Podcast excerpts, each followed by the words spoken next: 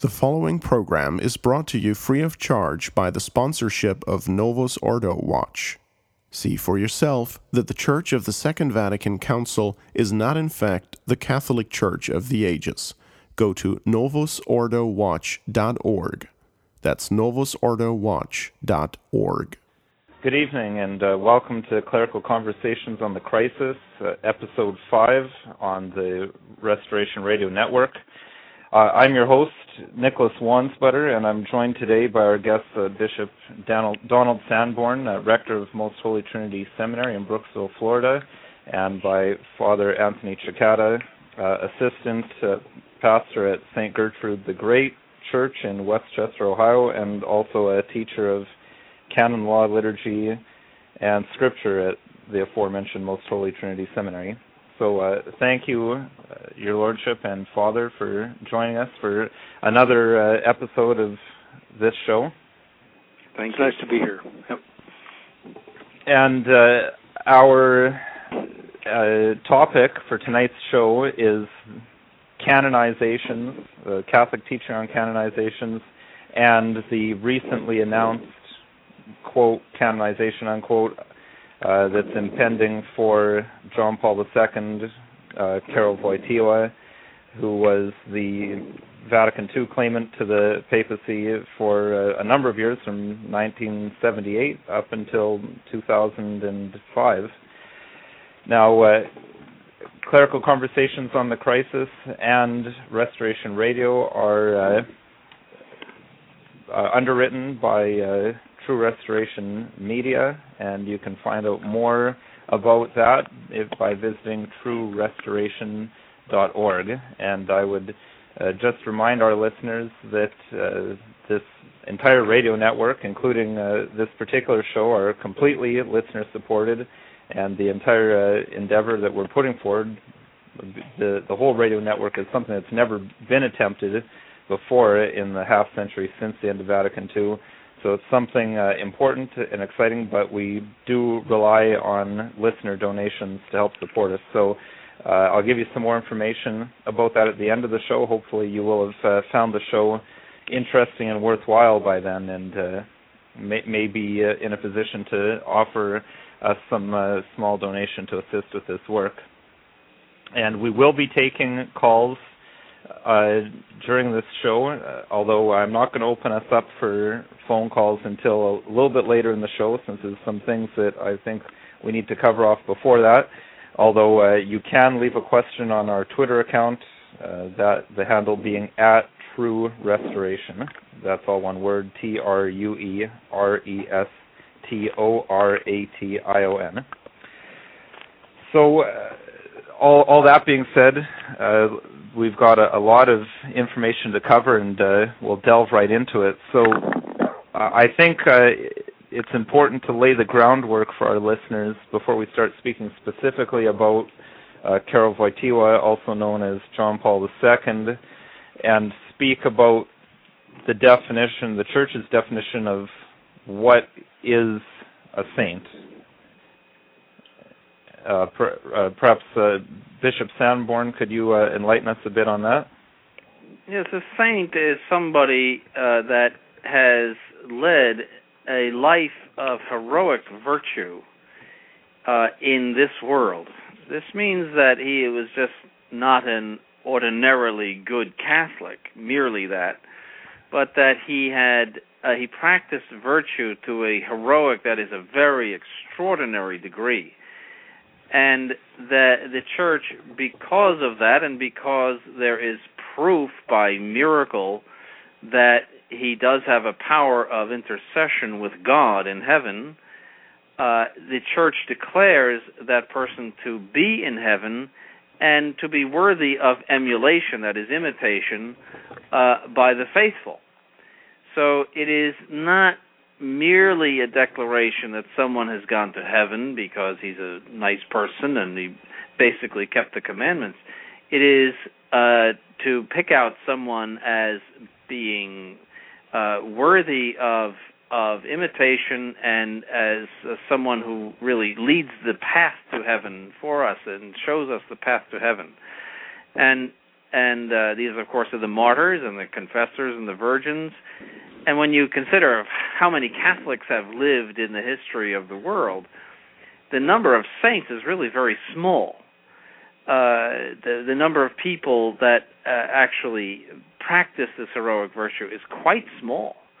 Uh, the Catholic Church has existed for uh, uh, 2,000 years, and uh, really, there you know there are a relatively small number of of saints. So, this is a rare thing that someone uh, has these qualities that uh, entitle him to to be canonized. So the question is, does you know, did John Paul II practice heroic virtue? And can he be held up to the Catholic faithful as someone whom we should imitate? Hmm and that that's uh, we'll, we'll, get into that for sure with the the meat of the discussion. But I, wonder, Lord, if you could expand a little bit on traditionally uh, what are the beyond the heroic virtue. Are there any other requirements, uh, or is there a process involved to, before someone can be be uh, named as a saint? Uh, yes, before Urban VIII, which is about the 1630s, uh, local bishops were able to go through a process of canonization, uh, but those saints were able to be venerated only in within the limits of the diocese. So a lot of the canonizations that took place, you know, in the early Middle Ages and some of the local saints were done in that way. But Urban VIII said it all has to be done by Rome, and only the Pope can canonize saints and uh, then a gradually a whole process was set up by the Sacred Congregation of Rites, very strict, whereby they would look into the life of the saint, uh, check his his uh, background, check everything about him. They even had the devil's advocate uh, who would look for dirt on the saint and and and actually seek it out, seek out things that were bad and and bad stories. Uh, in order to test them. The, the saint was, in a way, put on trial uh, to see if there was uh, anything in his life that was seriously wrong. Now, only uh, our, our Blessed Lady was exempt completely from sin uh, among the saints, and so we're not saying that that you have to be absolutely free of sin. Uh, they certainly committed venial sins, as everyone does, uh, but they are definitely and must be free from mortal sin, any kind of uh, uh, you know practice of mortal sin, uh, at least after their conversion. Now, Saint Augustine did plenty of mortal sinning before his conversion, but after his conversion, then you must find an innocent life and a life of heroic virtue. And that could take place either by martyrdom or by teaching the faith, the doctors, for example, uh, their zeal in, in protecting the faith or uh, helping the poor, like St. Vincent de Paul.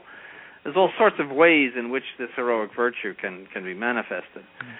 Uh, but if you read the life of any saint, you see this. Um, uh, anytime I read the life of a saint, uh, my hair falls, well, whatever's left of it falls out thinking, oh my goodness, uh, you know, I just feel like a, a rat uh, when when you read about their prayer life and and the, the the zeal that they have. You know, you can see the mm-hmm. the power of the spirit of God in them and moving them to to do things that are that are extraordinary. And it's not now, uh, uh, uh simply a, oh, go ahead, a question. Father. Yeah, in uh, these investigations and in these processes, it um, was uh, not uh, simply um, simply uh, a, a question of the profound piety uh, of their lives, uh, which they had to have. Uh, they, they had to give us this this uh, example, but also the orthodoxy of, their beliefs and their teachings. So, in a, a canonization process, all of the writings uh, of whatever description, all the correspondence, um, sermons, etc., of uh, a saint would be uh, sought out by the uh, bishop of the diocese in which they lived, wherever they resided. Uh, people were solicited to give their correspondence in, and all of this was uh, examined by the Holy See. And the uh, a very careful examination was uh, made to verify that everything not only was in, in conformity with Catholic piety, but also with Catholic doctrine as well. You, you had to be an Orthodox Catholic uh, to become a saint. Yes. Now, uh, Father, you, you had actually anticipated my question, but as a follow-up question, I've seen some people will point to the fact that supposedly St. Thomas Aquinas didn't hold the, uh, the Immaculate Conception, and therefore this is some proof that it's possible to be a saint even if one isn't 100% Orthodox. What would you say to that? Well, uh, uh, at that point, as everyone uh, knows, it was not uh, a dogma that was actually defined. it was uh, something. St. Bernard also rejected it, and St. Bonaventure rejected it. Mm-hmm. And the reason why they rejected it is that the explanation given was unorthodox. The common explanation given for it was unorthodox, and that is that Our Lady was exempt from the general rule of being subject to original sin. That was what was being proposed, and they all said, "Oh, that's impossible," because of the text of Saint Paul: "All men have sinned in Adam." Mm-hmm. And uh, so that, that's why it, it was rejected. But at that time, the there was not a defined dogma that's the very reason why Pius IX defined it, because there had been some controversy about it in the history of the church. That's one of the occasions of definition, solemn definition. Now, when a pope uh, uh, approves someone uh, as a uh, a saint and approves them for uh, universal uh, veneration as a saint, is that an infallible act? And if so, what makes it so? Well, it's uh, considered part of the uh, secondary infallibility of the church. It's a secondary object of infallibility. In other words, it's um, uh, it is the the idea that a saint is in heaven. That truth is uh, somehow necessarily connected to the truths of Revelation, and uh, a part of that is uh, that the church has to be a reliable guide to us for uh, the way to heaven. Uh, and if she said that someone was in heaven uh, and was a model for sanctity, but the person was uh, really in hell, or uh, if the church erred about some fact necessarily connected with the dogma and so on, uh, she would not be a, a reliable guide for helping us get to heaven.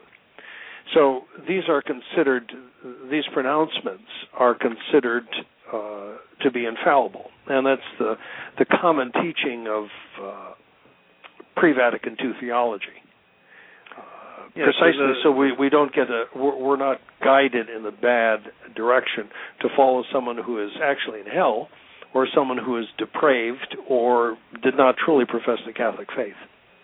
Yes, it's all part of the church's worship uh, these people are held up not merely as heroes, but they're held up as persons who will intercede to God for us, and therefore uh, it is therefore part of the worship of the Catholic Church. They're in the they're in the missal. We we celebrate the saints' feast days. They we call for their intercession. So it all falls under the general umbrella, let's say, of the infallibility of the church in prescribing general and universal laws concerning worship. That, uh, that is, that the church cannot err in prescribing universally uh, liturgical rites or any other form of worship uh, that is promulgated through the whole church. Uh, otherwise, uh, the, the church shouldn't exist. If, if the church could lead you to hell, or hold up to you a somebody who is who is a great sinner uh, as an intercessor with God, well, then the church loses its whole purpose as the leader of souls to heaven. So, what is it that m- makes it infallible? Is it the fact that the Pope and thereby the Church is uh, declaring this, and uh, or is the process or the traditional process part of what makes it infallible? Because I, I've seen a lot of people seem to think that it's the fact that there was the devil's advocate that uh, your lordship mentioned, and those things that make it infallible. The investigation. No, those are simply part of the process, uh, part of the the legal process, the trial process that gets to the uh, final effect. And none of the authors that um, uh, I've read about this issue uh, speak about that as an objection to uh, the uh, to a canonization. It's considered infallible by the time it gets there because it's uh, an act of uh, an act of the church, and sometimes the uh, the decrees themselves use the term infallibility. similar language, and that makes it very clear that these canonizations are to be considered infallible. But the, the very the word canon is canon means law in Greek. So the very word indicates something binding on all Catholics. And whenever the church binds, it's infallible. Hmm. So when uh, certain individuals, and I, I think uh, specifically uh, the uh, Society of St. Pius X, uh, and via Father Peter Scott, has made the claim that because they've done away with the devil's advocate, therefore we don't need to worry. These so-called canonizations are don't aren't part of the infallibility, uh, aren't aren't infallible, and therefore doesn't cause us any concern in terms of the indefectibility of the church. No, that's a lot of nonsense.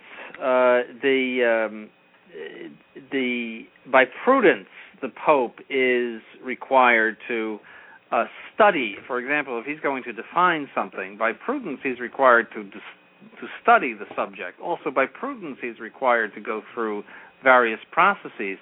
But these processes are determined by the pope himself. So, and they didn't exist before, you know, in a in a universal way before Urban the Eighth that all of that was refined after Urban VIII and, and Benedict XIV. Uh, and the uh, so to say, well, there's, there's no devil's advocate, ergo it's not infallible, is just pure nonsense. It all boils down to the power of the Pope to determine the worship of the Catholic Church.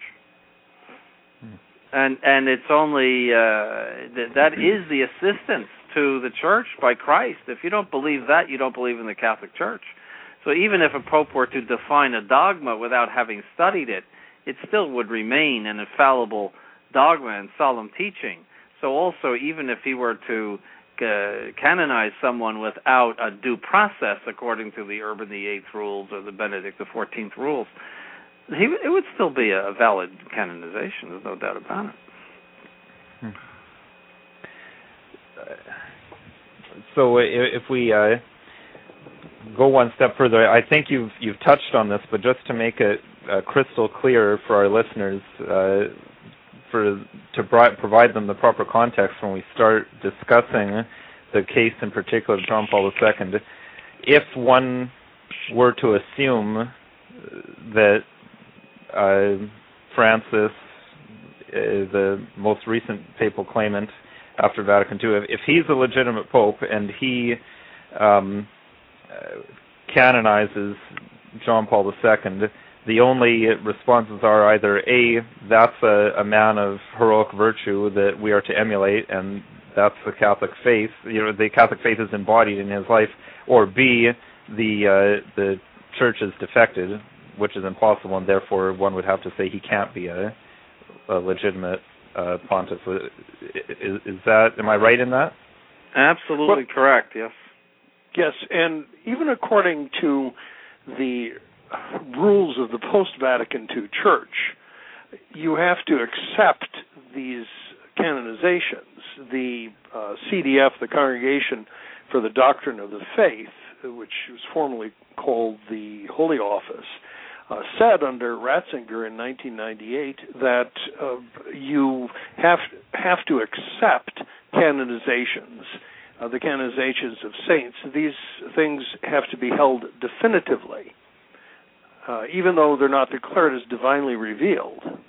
So, even under the uh, new rules, uh, you would have to accept the uh, canonizations, you really don't have a choice in it. Otherwise, it would be chaos in the Catholic Church. You know, if if you say, "Well, I don't, I don't accept that saint, but I accept this one," then, then you have a, a Protestant situation, and a, it, it would just be absolutely chaotic. That well, I'm not going to mass today because it's a it's uh, offered to a, you know in honor of a saint that I don't recognize. Um, the uh, it, it would just be absurd. But I think uh, SS, the Society of St. Pius X, would probably say those are one of the that that decree of the CDF is one of the many things we can just ignore uh, because it doesn't it's not in accordance with what we think and and, and tradition as we see it. Um, right. And there's something else that should be brought out here, uh, and that is that these canonizations are, of course, a joke, because everyone knows that neither of these people, John the 23rd, uh, nor uh, John Paul II, uh, are, is a saint, and uh, this is an attempt to canonize Vatican II.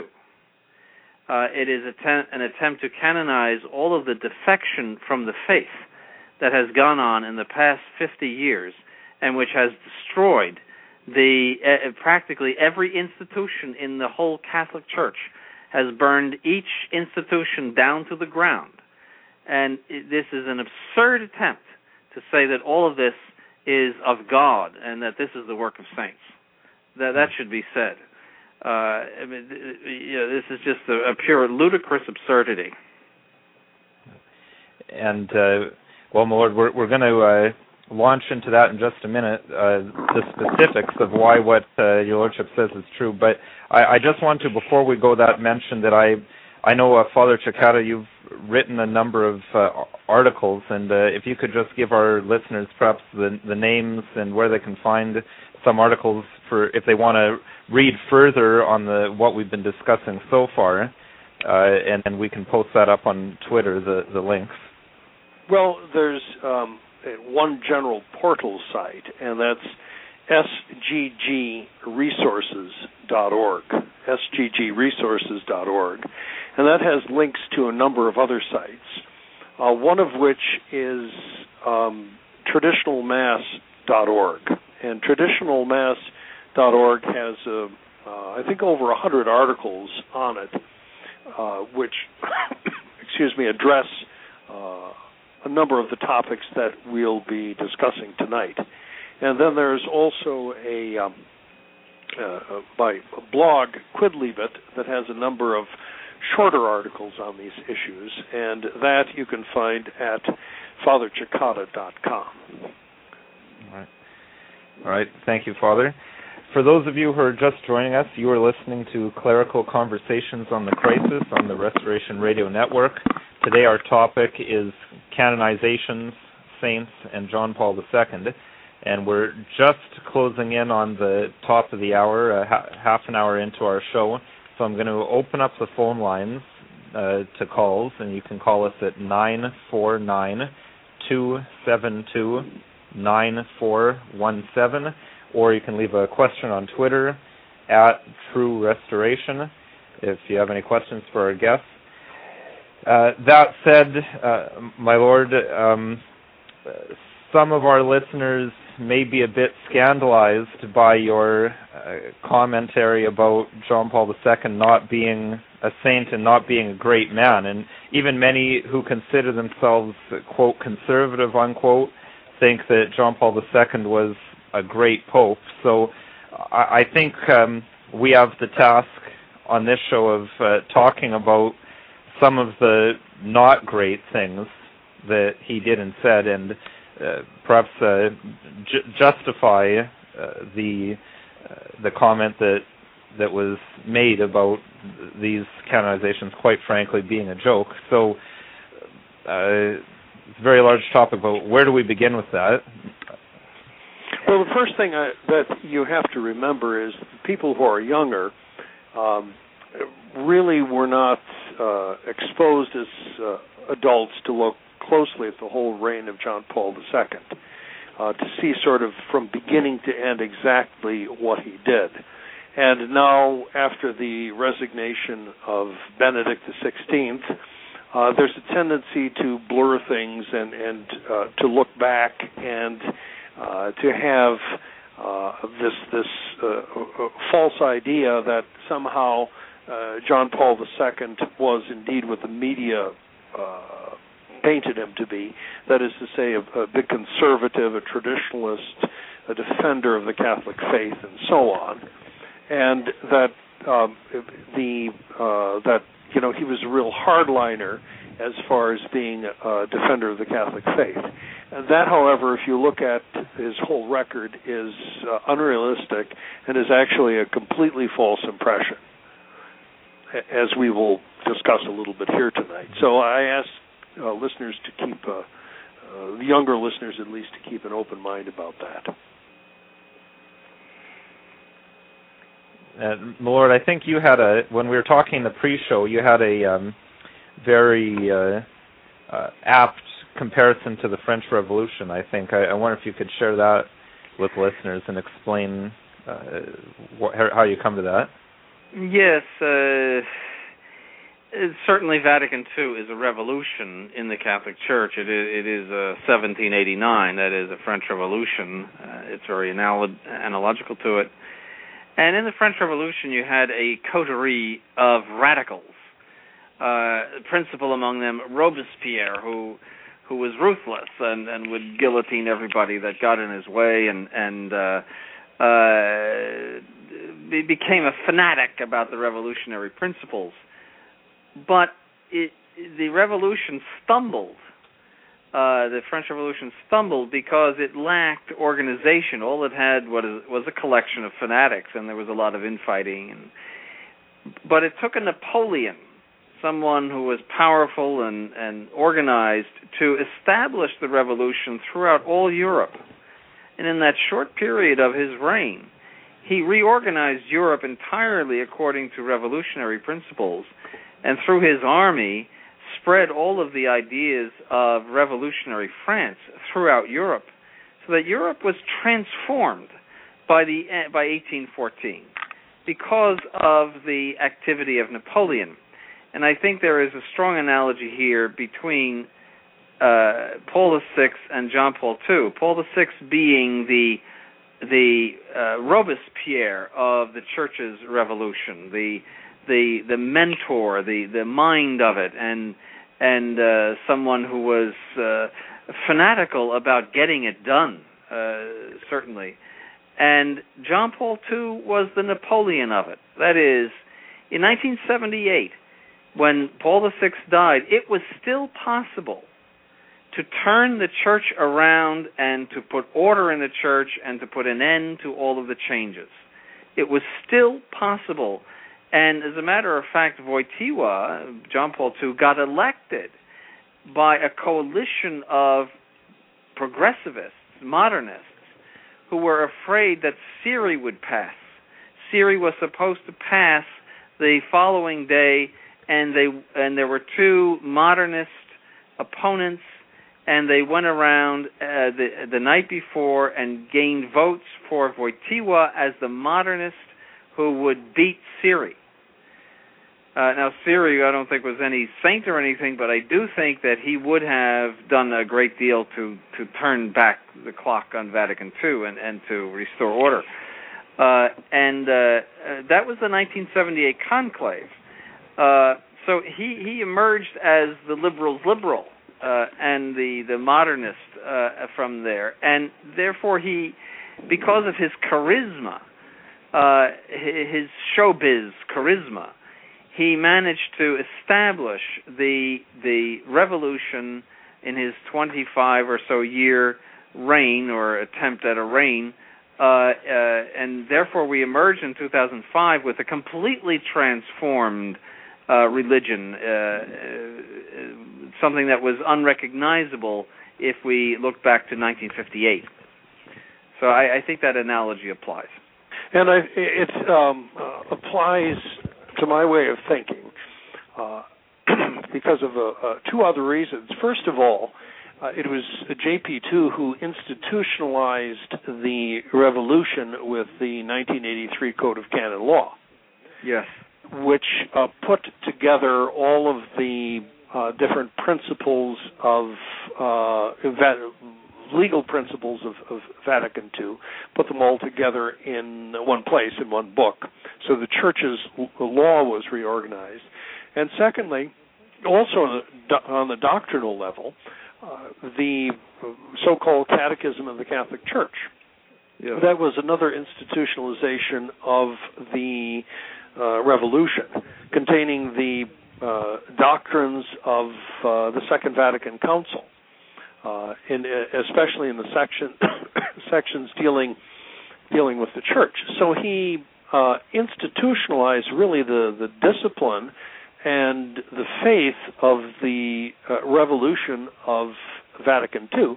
And like Napoleon, he was a charismatic man, uh, and he created the the superstar papacy, uh, yes. JP2 superstar, and now and uh, that's the paradigm. That's what's expected now to anyone who is is uh, elected. He has to be uh, uh, mediagenic. Yes. So on on on all those points, uh, I think the analogy holds.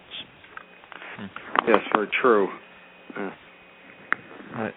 so perhaps uh, to move into specifics, I I think perhaps if we go thematically uh, with different areas uh, uh, or themes that were went through his attempt at a papacy, uh, we can get um, we can pinpoint more specifically uh, the things that would either make him or make him not a, a model of heroic virtue for Catholics to emulate.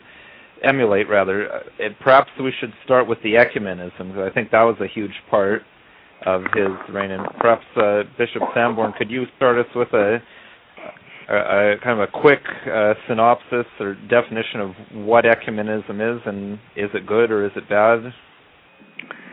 Well, I usually pronounce it ecumenism, but uh, uh, the it is the system of thought which uh, is based on modernism, uh, which holds that all religions have value in the order of eternal salvation, and that the Roman Catholic Church is not the single source of salvation in the world, but that other religions are used by the Spirit of God, as Vatican II says, as means of salvation, and therefore deserve respect. And also that there should be an amalgamation uh, of all religions into one great religion uh, unified diversity, as they call it, or diverse unity, or is where there's a you know a, sort of a, a union of all religions, if not a, a complete amalgamation, uh, because of this uh, respect one for another, uh, because each religion is in a certain way a, a manifestation of the religious experience that is going on inside of every man. Now you have to go back a little bit to the modernist theology, what they call uh, theological anthropology, and that means this: that it's just modernism. That's you know, it's a fancy word for the same old nonsense. The it is that every man has an opening to God, and God reveals Himself in a supernatural way to every man, and therefore every man, in his own way, has a religious experience and that this religious experience is a sacred thing because it's from God. And religion becomes what whatever it is. It could be the worship of snakes. It is the the manifestation of this interior uh, experience that that people have of God. That is the modernist principle, and it necessarily begets ecumenism because therefore no one religion is is the uh, proprietor of the religious experience. Uh, it admits only a good, better, best uh, in those religious experiences and in the the religions that emanate from them. So the, the modernists would say, well, the Catholic religion is the best of all of them, but that doesn't mean that the others are not good. So that's ecumenism, and it is it was the soul of Vatican II it, is Vatican II was called for the sake of ecumenism. Ecumenism is something that goes back to the 18th century, Immanuel Kant, the rationalist philosopher, called for the amalgamation of all religions. He said that will be the greatest day for all religions. Even someone in the 17th century called for this amalgamation of religions. It's something that started in Protestantism because Protestantism found itself all cut up because they had no unity of faith, and so they they had to say, well, there's something in common that we have, and and so they uh, started to to uh, you know the word World Council of Churches, and they started to try to put themselves together and to be in communion one with another. Uh, it is the product of heresy and schism. It is not the product of the Catholic Church. And as Pius XI said, you know, if people want unity, uh, uh, you know, one church and unity of faith, they are invited to come to the Catholic Church. They are invited to convert to Catholicism, and there they will find unity of faith and unity of government and unity of worship. that, that there is no need for any ecumenical movement. Uh, so that's the ecumenism, and John Paul II was an ecumenical maniac. That's the only term for him. Uh, he was uh, everything he did practically was uh, for ecumenism, um, and uh, so you know his whole uh, period in the Vatican uh, is is marked by these absolutely abominable, from the point of view of the First Commandment, abominable acts of participation in false religion, all of which are mortal sins objectively uh, very grave mortal sins. The, the sins that are directed against God are far greater than the sins directed against men. So the sin of heresy, for example, is far worse than the sin of murder. And ecumenism involves actually an apostasy because ecumenism gets into every dogma and makes every dogma a relative thing. You know, that we believe that there are three persons in God, and the Muslims believe that there's only one person, well, you know, we both have value. They're both true in a certain way. That is a dogma killer. Because if you relativize dogma, you take away from it its principal quality, its defining quality, which is that it is exclusive of error and something that must be believed by all. So we're dealing with something that is lethal to the Catholic Church, and and John Paul II was a maniac in the area of ecumenism and we can talk about the various uh, concrete things that he did in this regard. Yeah, and perhaps we could uh, delve. I, I, think now would be a good time to start right into some of those. Uh, sure. Well, uh, how about uh, praising voodoo? Uh, he met with voodoo priests in Africa and and was full of praise for voodoo. Now, I don't know if you know anything about voodoo, but I mean, it is essentially the worship of the devil, and it involves worship of snakes and all sorts of trances, uh, you know, under the and uh, people who are essentially witch doctors uh, in in cahoots with the devil. And he praised voodoo as, as uh, you know an opening to the sacred, and, and you know with various other language like that. Uh, I mean that is, you can't go any lower than that. I mean, that is that is a, a religion that that is just indicative of the worst effects of original sin in man, and it, it is the product of the devil. And to to uh, say that you know to praise voodoo as something that has value is very very serious and, and a terrible uh, scandal and and a terrible violation of the first commandment of God. Uh, I mean, that's that's just one. Uh, the um, he he called uh, the Jews our elder brethren in the faith. Now, the Jews reject Christ as the true Messiah. The Catholic Church is the mystical body of Christ and and worships Christ the King. How know faith must have an object, must have dogma as its object how could they be called elder brethren in the faith when they reject the very center of our faith? Uh, the uh, he says that he said that Lutherans and schismatic bishops have a, uh, a pastoral and apostolic mission, uh, as if they have some commission from God to lead souls to heaven. You know, it's just a few of the things. I mean, you could you could books have been written about it. There's so many things in it. You know, so many acts. All of these ecumenical acts. Assisi. Uh, it goes on and on and on. The, the worshiping of a golden Buddha in the in the Church of Saint Clare in Assisi. The removal of the crucifix, and and this is permitted by John Paul II. The removal of a crucifix and a service whereby a golden Buddha placed on the altar above the tabernacle was was incensed by Buddhist priests. Hmm. That, now, uh, yeah, uh, my lord, as this, some listeners might not be sure what you're speaking about when you mention Assisi. I know that's something that I'd never heard of until I was well into uh, tradition. So, could you just expand quickly on uh, what that was and why why the meeting there, even setting aside the golden Buddha on the the altar, why that's problematic? Well, this was the uh, uh, day of uh, world peace at Assisi, and I think it was in 1986.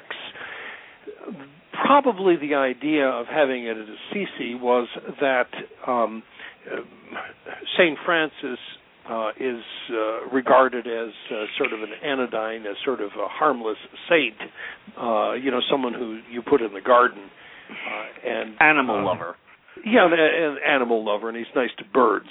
Uh, so uh, this apparently was thought to uh, appeal to people as a place to have uh, a meeting of uh, as many of the heads of different religions as you could get together. So you had uh, different types of Eastern Orthodox schismatics. You had uh, Protestants of, of uh, all descriptions and uh, uh, all stripes. You had um, uh, Buddhists, as Bishop Sanborn mentioned. You had Hindus. You had minority, the, these extremely small nativist type of uh, religions, and they all came together for this uh, day of, of uh, world peace. You, in, you forgot uh, to mention one. That was the American Indians who worshiped the Great Thumb. Oh, that was it. Yes, the Great Thumb. have to make sure that they get special mention. yes, that's right. So it was um, uh, the uh, and this was the this this giant ecumenical uh, gathering that basically put everyone on the same level. You can see these these pictures of uh, the representatives of these different uh, religions standing there with uh, uh JP2 in a line holding uh, different things. I, I, think olive branches. it was a potted plant.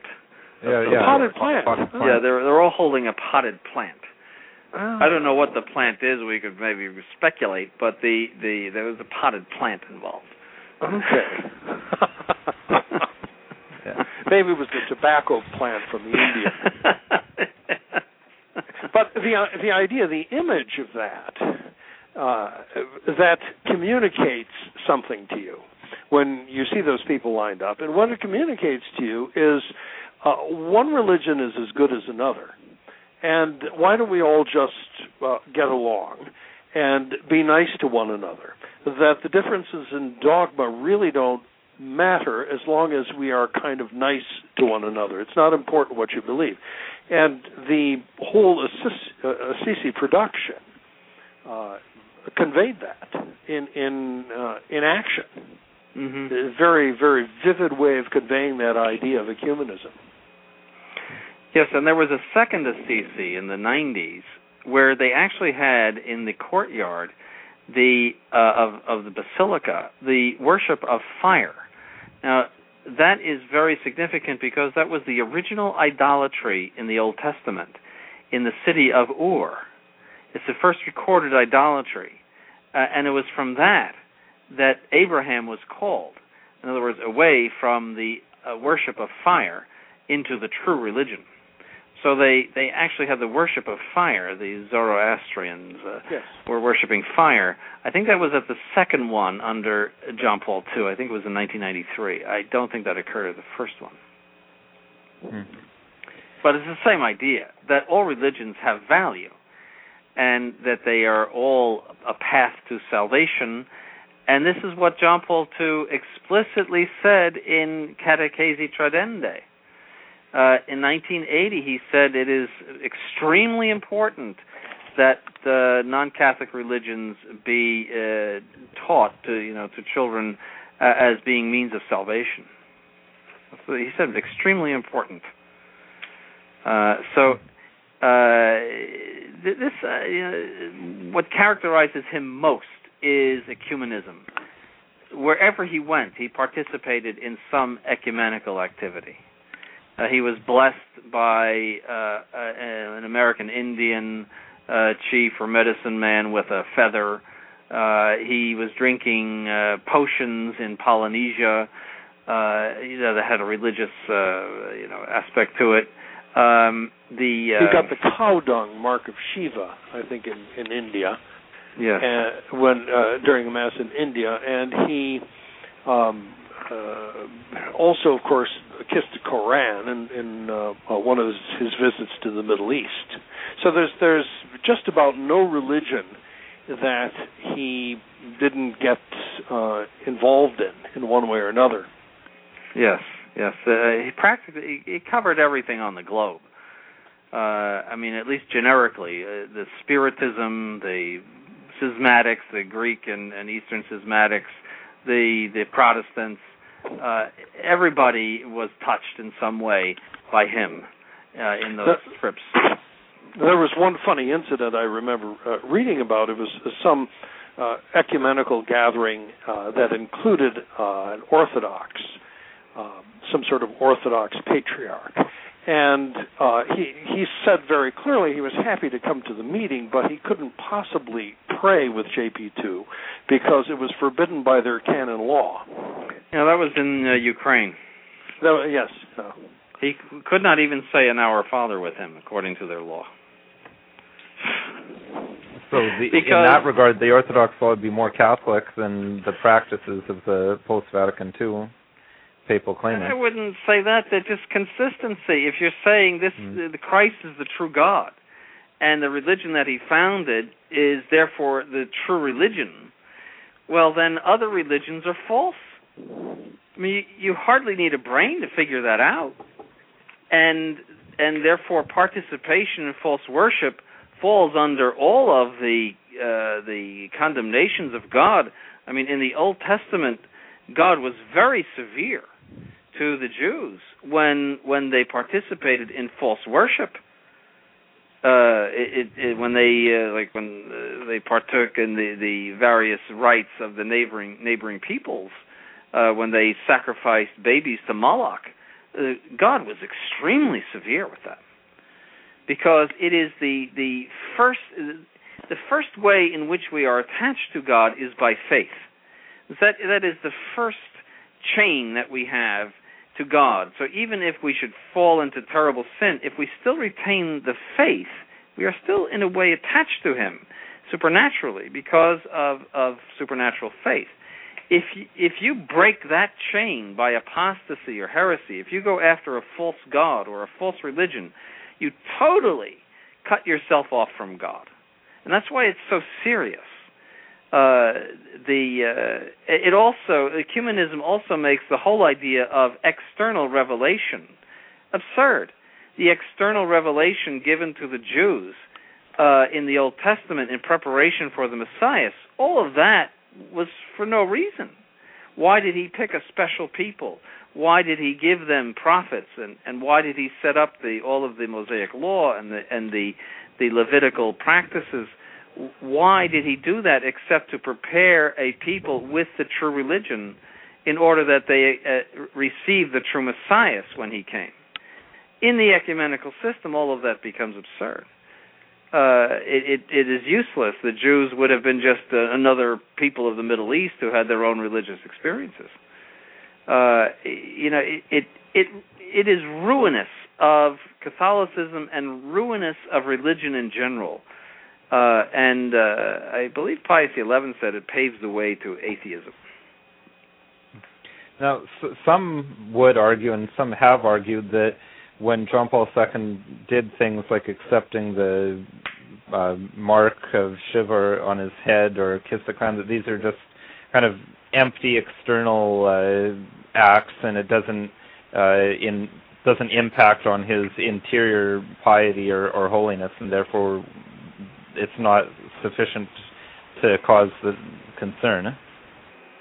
Well, well the uh, idea let me is, uh, go ahead. Go ahead.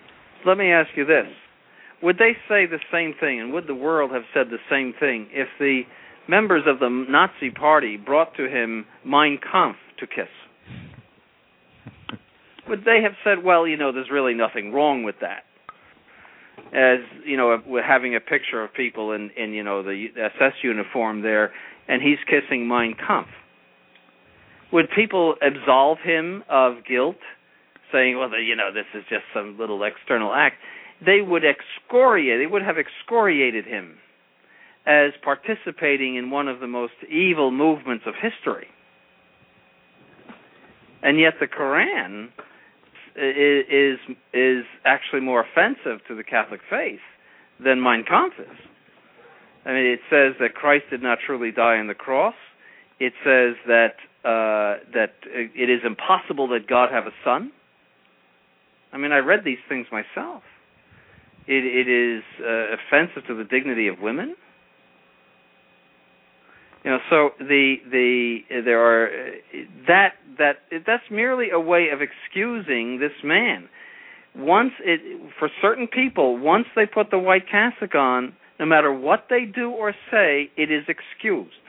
It is somehow cleansed and absolved. And it, it is it is merely an inability to see what is before them because they don't want to see it.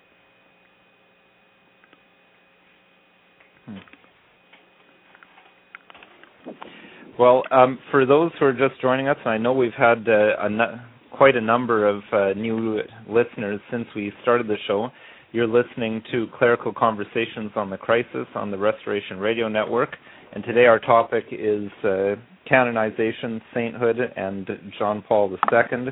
Uh, for those who joined the show partway in, uh, you you once the show is over, you will be able to download the podcast if you want to hear the beginning discussion.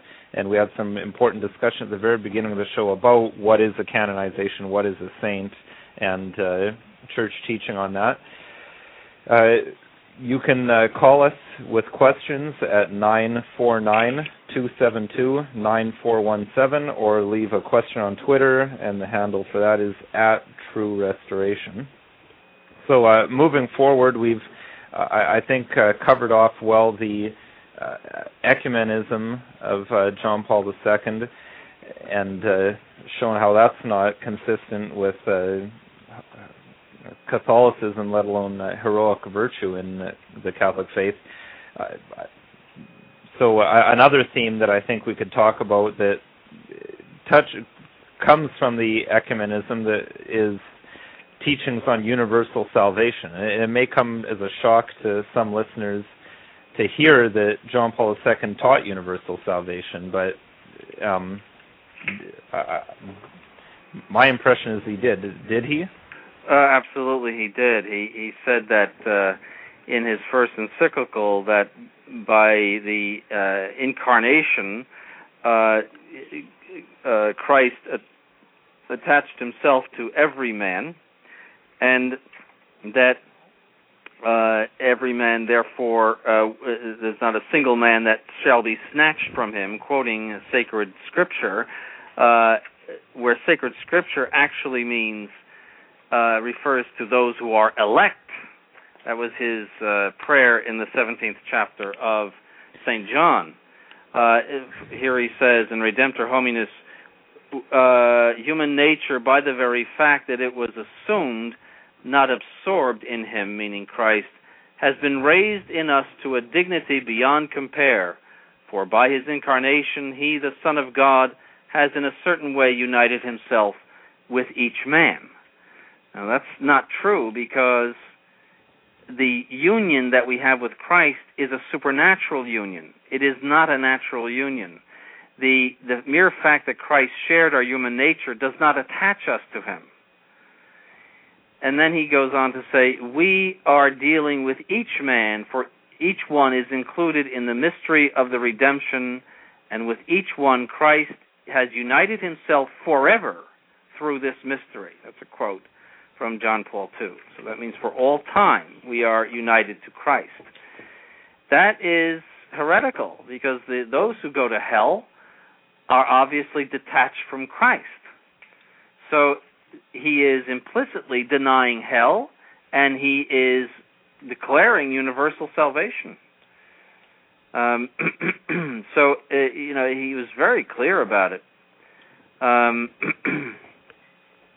so it's a heresy to you know, and also he he later years later he said uh, there is a hell, but uh, I I don't believe that there's anybody in it. Some something like that. He effectively denied hell.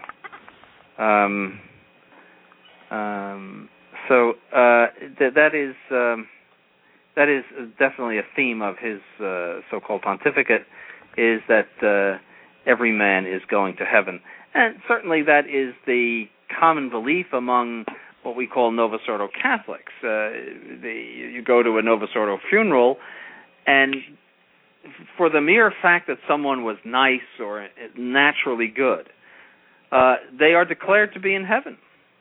Uh, for the mere fact that you know their relatives get up and tell funny stories about them, you know how they put their their foot in the paint can as they were coming down the steps of the ladder, and everybody laughs and and uh, you know Uncle George was just a great guy, and you know everybody thinks that he was, and for that reason he's going to heaven because he was a great guy and and he was nice to his dog or something.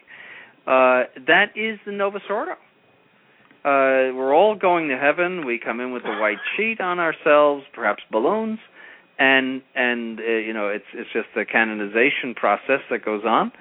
Uh, and uh, I mean the idea of releasing a soul from purgatory? Are you kidding? And the thought that somebody might go to hell would, just be it's just uh, you couldn't even think about it. and uh, you know these are just uh, and and in many cases, uh, these funerals are held for people who live absolutely filthy lives and scandalous lives. Like, for example, Versace uh, was was buried from the Cathedral of Milan. Yeah. And that was Cardinal Martini, of course, who permitted that, who was a heretic. But the the uh, I mean, people who are absolutely uh, you know abominable in, in any you know, in everyone's view, practically uh, are given funerals and and are given this hmm. treatment as if they're going to heaven. So he definitely uh, inculcated that idea. Uh, here's another quote. Uh, this is from Dives in Misericordia, one of his early encyclicals. Christ obtained once and for all the salvation of man, dash, of each man and of all men, of those whom no one shall snatch from his hand. Now that's a quote from that priestly prayer of Christ in the 17th chapter of St. John where he refers to the elect. No, uh, who can change the fact that we are redeemed, a fact that is as powerful as and as fundamental as creation itself? We became again the property of the Father, thanks to that love who does not recoil from the ignominy of the cross to be able to guarantee to all men, No one shall snatch you out of my hand, referring to John chapter 10, verse 28. Uh, the the church announces today the paschal certitude of the resurrection, the certitude of salvation. Now that's explicit. You know, no one can deny that he is a universal salvationist from that. So that's a heresy to say that everybody's going to heaven, and that you have certitude of salvation. That that is a heresy condemned by the Council of Trent. So he's a public heretic. Well,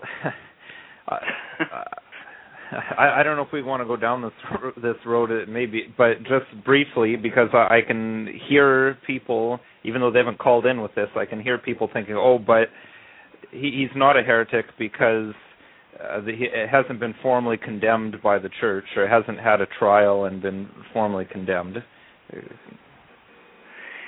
Well, you could. Uh, I would uh, use this analogy. If you knew that your next door neighbor were a child abuser, but had not yet been arrested by the police or denounced to the police and had not been condemned by a court of law, would you say, well, I will let my children go over and play because before the law he's innocent?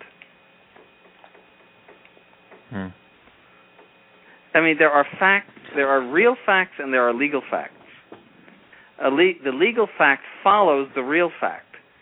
Somebody must do a crime before he's convicted of it.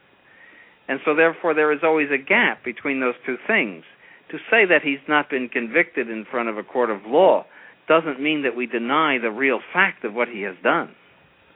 As a matter of fact, that I don't want to hit that word too much, in order to that a court of law uh, accuse and condemn someone, they must know the real facts. they must be convinced of the real fact in order to make that a legal fact. See, so you, you, you that's not a way out to say, well, I can't judge him uh, any more than it's a way out to to uh, you know where you witness a murder and you say, well, I didn't see the murder, or I can't say that that man is a murderer. You might be called in as a witness to say that that man is a murderer. See, so the, there are real facts that are able to be seen, and and these things are in print, and and also he confirmed all of these real facts by his activity,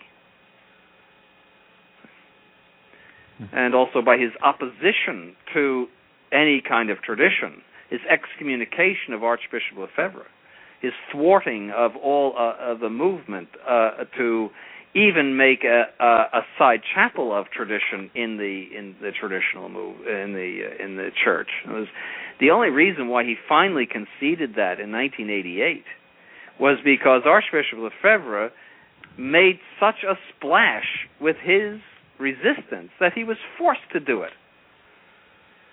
He had no use for the traditional mass, uh, John Paul II. He he couldn't stand pre-Vatican II for him it was like the Old Testament, so to speak. You know, it was just another world of church that he had already detached himself from, and and uh, he he had uh, no inclination toward it at all.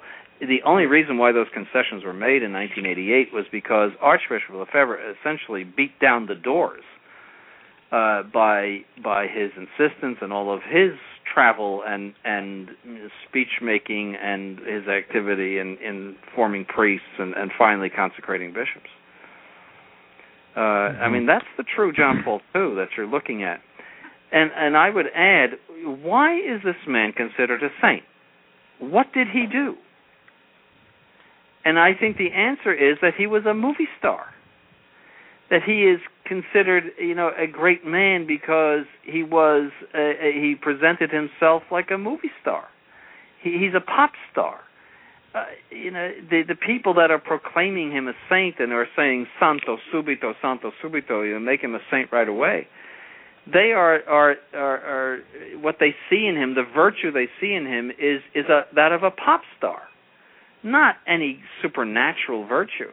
And by the way, uh, I heard on good source that that outburst of Santo Subito at his at his funeral was organized by the Vatican.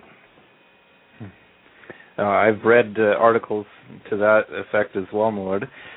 Yes. Um, and perhaps having covered off uh, ecumenism and universal salvation, uh, another good topic to look at would be John Paul II and religious liberty and what role he played, if any, in um, perhaps the uh, outside the church itself, but in the world in terms of uh, contributing to the dismantling of uh, confession confessional states and uh, the uh, church's teaching in the uh, the political sphere, if you will.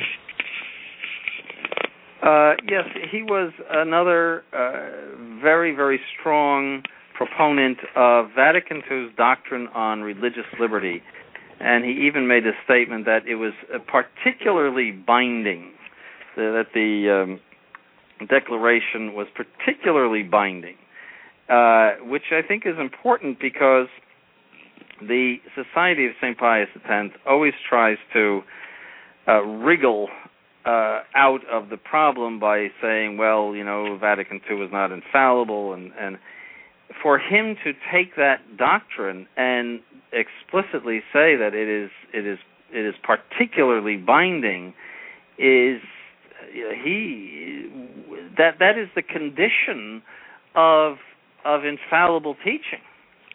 That if the pope says that something is binding uh, that that's that's the condition as i said before canonization is binding uh, that means we are all uh, bound uh, under law to accept it uh, and that cannot be false Otherwise, the church leads people into falsehood. That's what you would have to uh, conclude. And uh, so he was uh, uh, always, uh, in all of his documents, over and over again, uh, you know, calling for religious liberty in a completely unorthodox sense, that each man has the right to uh, follow his his you know his conscience and to uh, profess whatever religion he believes. Uh, so uh, you know that that's another um, uh, erroneous and even heretical doctrine that he taught. Um, uh, that, that uh, you know is, is, is, certainly not in accordance with holiness. Um, it was condemned by Pope Pius IX and by various other Roman pontiffs. so um, he says here the Catholic Church. This is a quote from John Paul II. Uh, he's writing to the those who uh, did the Helsinki Pact. Uh, the the uh, the that was a pact uh, uh, guaranteeing religious liberty that was done in the 1980s or 90s, I believe. He says the Catholic Church has synthesized the fruit of her reflection on this subject in the Declaration Dignitatis Humanae of the Second Ecumenical Council of the Vatican, uh, uh, promulgated on December 7, 1965, a document which, for the Holy See, has a particular binding force. Unquote. So, you know, it is. We can't therefore say that you know this is something we can take or leave. Here, you know, if we're regarding this man as the vicar of Christ on earth, he says it has a particular binding force for the Holy See. Uh, you you have a very very serious problem there because it contradicts Catholic doctrine. Hmm. But so uh, he didn't teach a very very limited religious liberty. Oh gosh, no, no. He's he's. I mean, you would have to again uh, it would take the the rest of the show to, to repeat all of the instances of of his declarations concerning religious liberty, but it, it was constant. He actually made a whole document on it. There was actually a, a fairly short, which was unusual for him, fairly short document on religious liberty, uh, declaring religious liberty in a very unorthodox way. I mean, the Catholic Church's notion of religious liberty is this: that you have the right to profess the one true faith, which is the Catholic faith. That's religious liberty for the Catholic Church. And that the Catholic Church, therefore, has the right to go in and preach and to establish itself, and that all men have the right to profess it. That has always been the sense of religious liberty for the Catholic Church. Uh, in no time did the Catholic Church say that all men had the right to profess whatever religion they wanted, and that uh, that they had to, the right to to establish seminaries and schools and to propagate themselves, all these religious sects, as Vatican II states. Uh, Vatican II is very explicit about that. That that this is a, a right to to propagate your own false religion. Uh, that that is something that is guaranteed by revelation. I mean, hmm. you, you couldn't fulfill the the requirements of heresy uh, more perfectly than that.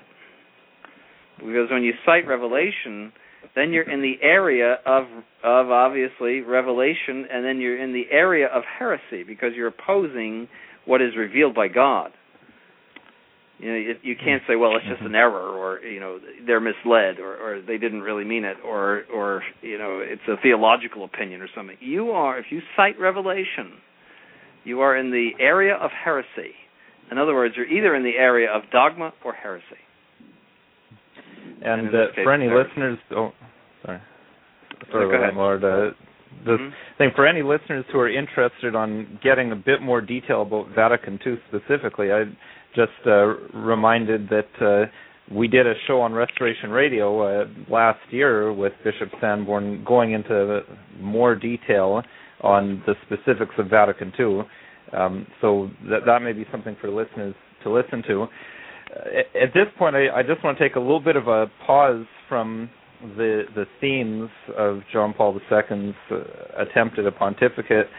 And uh, Father Cekada, I'd have a question for you. Thinking back to show we did with uh, with you uh, the uh, about the Society of Saint Pius X that we've uh, mentioned before, and the um, failure of the the fat lady to sing in the the long drawn out opera of their involvement with uh, with the, the post Vatican II hierarchy.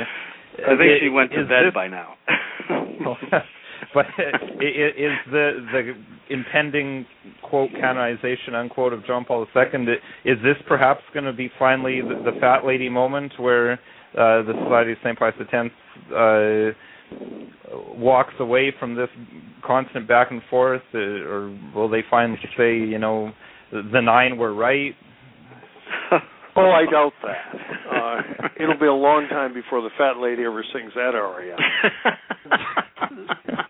the uh, I my suspicion is that uh, uh, the uh, Pius X Society will uh, reject the canonization somehow on procedural grounds by uh, saying that uh, there wasn't a sufficient uh, um, investigation, that uh, the devil's advocate wasn't uh, present. Uh, there will be some sort of a, a or the procedural... date stamp was wrong. Yeah, the date stamp was wrong. There will be some there will be some technicality uh, that they w- will try to use to uh, evade it. Uh, they faced this problem before with the head of uh, Opus Dei, whom they did not like at all, whom they saw as, as someone who, uh, you know, uh, embodied uh, the spirit of Vatican II. So they uh, tried to find, you know, procedural uh, grounds out of it. But in terms of the theology of it, you really can't because uh, if he's the Pope, it's infallible if you regard him as the Pope, and you you uh, cannot second guess the Church on something like this. But uh, as to whether or not they will ever be logical about it, um, uh, you know, I do not see that happening with uh, the case of John Paul II. They've let so many things go by so far that uh, there'd be no real reason, I think, for them to change their course here. Mm-hmm. So is the the target just going to continually shift further and further as to what would be the point where we'd have to finally say this is too crazy. The, these post Vatican II claimants can't possibly be true popes. The Society of St. Pius X will never say that. They they have crystallized a system for themselves whereby they can recognize these outlandish people as popes and at the same time completely ignore them as if they don't exist.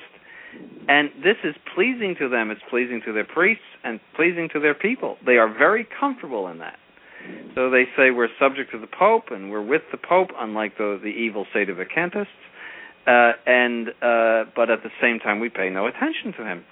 And very oddly, that that has a, a, a you know a, a big appeal, uh, and they will never move away from that.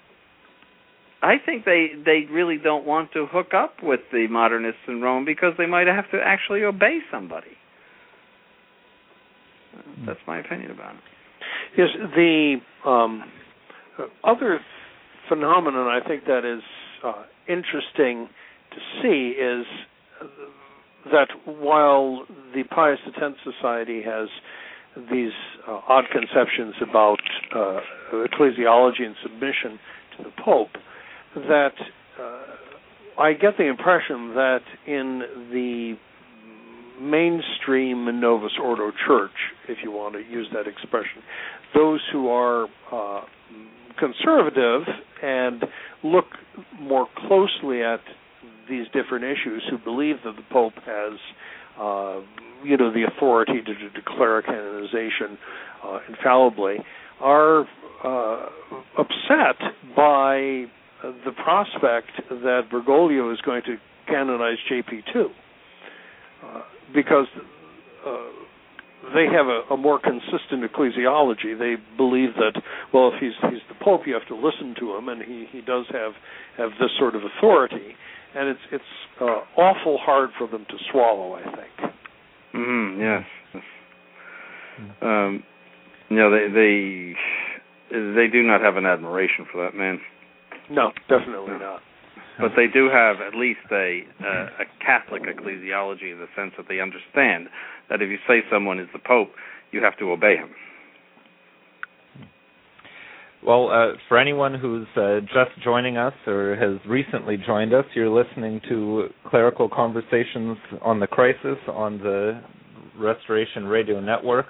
Uh, today, our topic is uh, saints' canonizations and John Paul II, and we're joined by uh, Bishop Donald Sanborn and Father Anthony Cekada.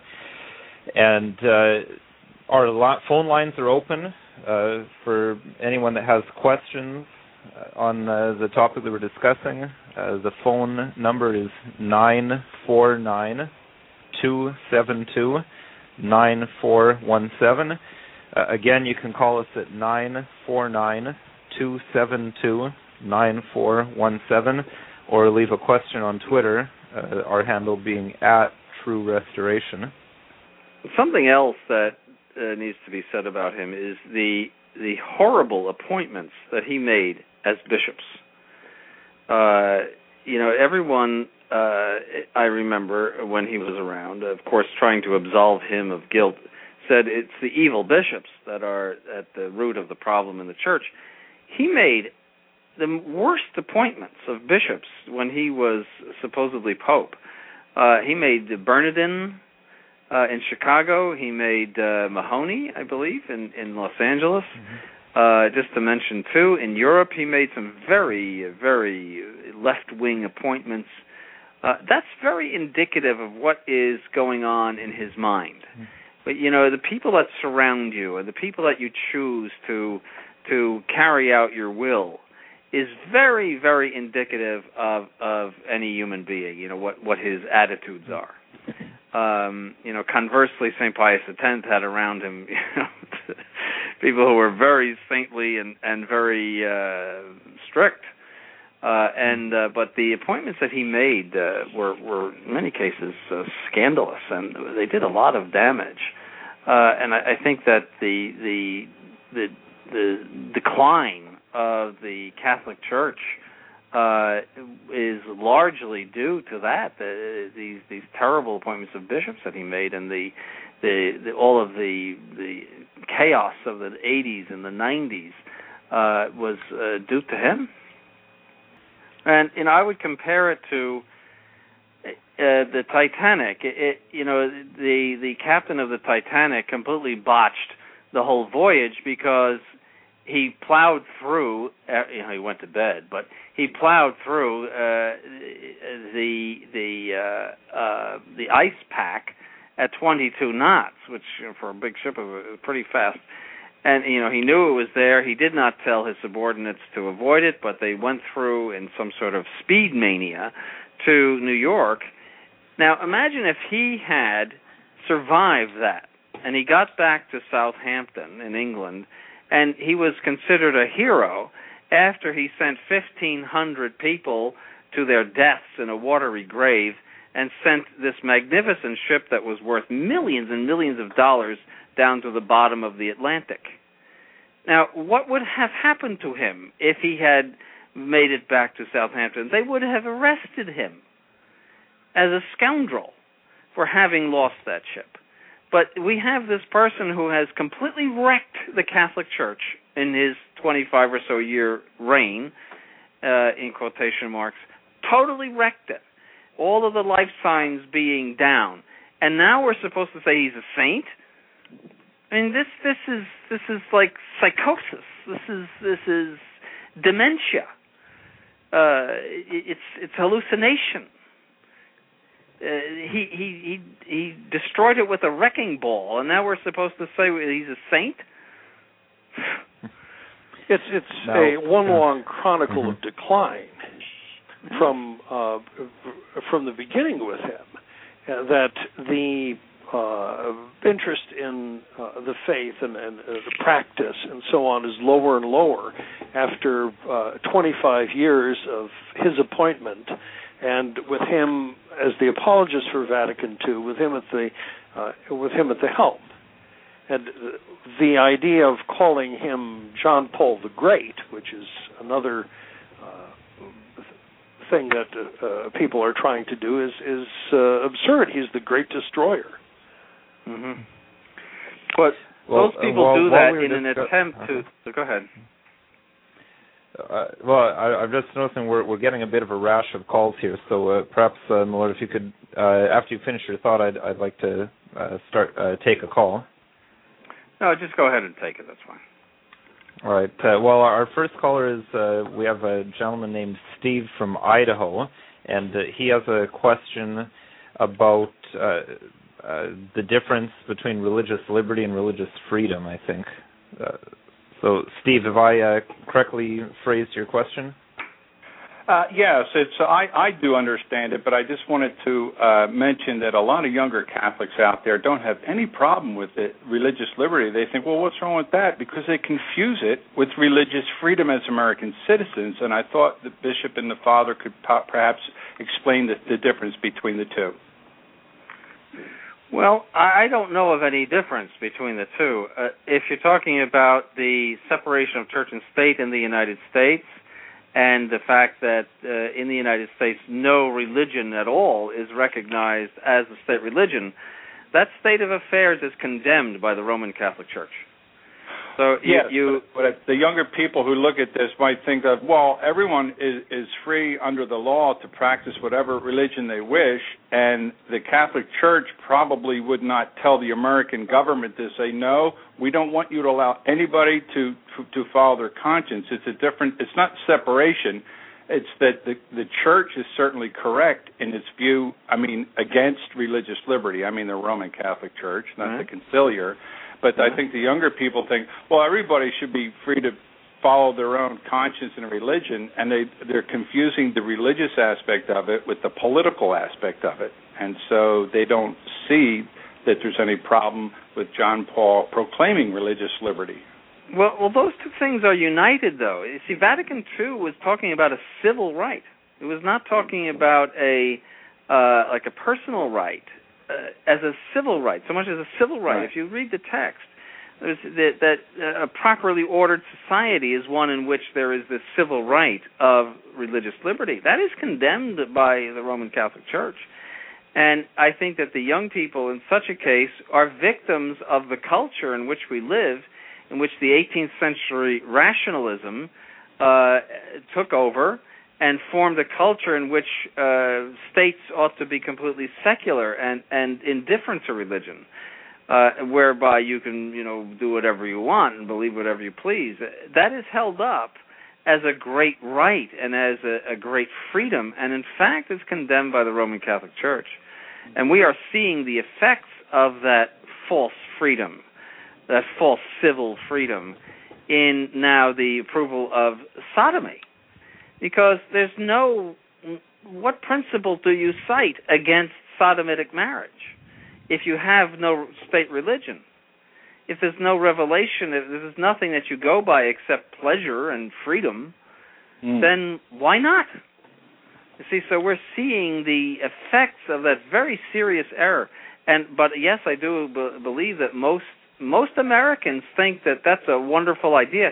As a matter of fact, it was Cardinal um, um, Spellman and his theologian John Courtney Murray, who introduced the the uh, notion of religious liberty to the uh, Second Vatican Council because they thought that the American plan and the American way of life was just wonderful. And that that was uh, true. Uh, the the Irish clergy became infected with that form of liberalism early on, back in the 19th century, because they wanted to show themselves as really good Americans. and so they neglected and poo-pooed the the church's condemnation of that system and presented themselves as as being completely in accordance with with separation of church and state and complete civil religious liberty. Uh, the uh, uh, notably Bishop Ireland of of St. Paul was you know, explicit in that, and uh, the uh, but the German clergy uh, were opposed to the Irish clergy at that time for that very reason that they felt that the Irish were too liberal.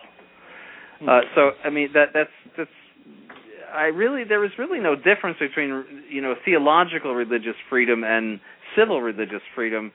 Uh, the the Catholic Church is the sole proprietor of religious freedom. That is, you have a right to be a Catholic, you have a right to profess the Catholic faith. Only the Catholic faith should be established as the state religion in in nations. And yes, I know that sounds like a, a sort of a fantastic idea in the world in which we live, but that is that is correct. If Christ is the right. king, he should reign through his church. Okay. Thank you. Yeah. Okay. Yeah, th- thank you for thanks for the call, Steve.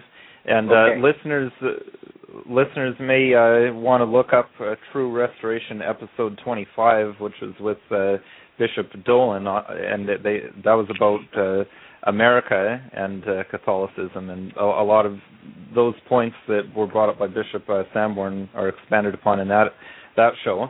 We have another call. This one is from James in Minnesota, and he has a question uh, for uh, in relation to the Society of Saint Pius X and their comments on the uh, the new mass and new code. Uh, James, uh, go ahead with your question, please.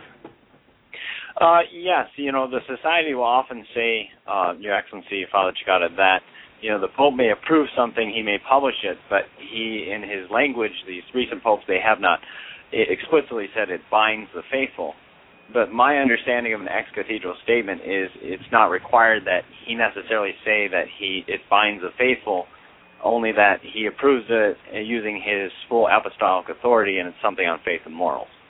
But maybe I'm wrong. So I, I was wondering what your thoughts were on that. Uh, yes, first of all, the term ex cathedra is, or ex, uh, ex cathedra is a little ambiguous in that sense because all it means is that he's using his authority, and he can use levels of authority. That that is true too. You know, he can, uh, but there uh, you have to distinguish a few things.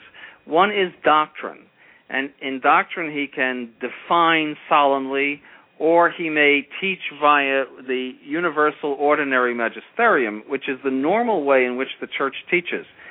Both the First Vatican Council and the canon law of 1917 say that both are infallible, that both uh, must be a- adhered to by the uh, of faith. And if if they require the assent of faith, it means they're infallible because the, the, the faith can only have an infallible doctrine as its object. You, you can't adhere by supernatural faith to something false or something doubtful. So, in doctrine, uh, it is not required that he solemnly define. In fact, solemn definitions are quite rare. Uh, and uh, Pius XI said that the universal ordinary magisterium happens every day. Uh, so uh, so there's that, but then there's the realm of universal law. Now, universal law is infallible in this sense. It's not the same as doctrine because it doesn't come from revelation, but it's infallible in this sense that the church cannot prescribe in a universal way for all the faithful something that is sinful or wrong, evil, Otherwise, it loses its very mission as the path to salvation. And that's where the Society of St. Pius X has a problem. They like to use the argument, well, he's telling us to do something wrong, and therefore we must disobey him. That would work if an individual pope told an individual person, I want you to do something evil, I want you to desecrate this crucifix. That argument would work because in such a case he's acting in a private capacity. But when he is prescribing laws and canonizations for the whole church to observe, then he engages the infallibility and indefectibility of the Catholic Church, and that argument cannot be applied. That's a very important point because otherwise you you admit the possibility of the church's defection. And that's exactly where they are. I mean, they they criticize constantly the all of the enactments of these Vatican II popes. They are are ex, up and down excoriating them. If you look at the comments of Archbishop Lefebvre and various others, uh, they they uh, they are ruthless in in their comments. They are effectively saying that the church is in defection because these things are evil. We must reject them. We must ignore all of these things. If they are rejecting these universal laws and these liturgical laws and, and so forth, why are they rejecting them except if they're sinful?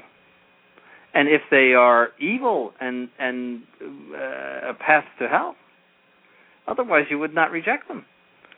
So they are involved in in a very serious theological problem in that, and so I, I don't know if I've addressed your your question, but you do have to make some distinction between doctrine and law. That that would be the first thing I would say.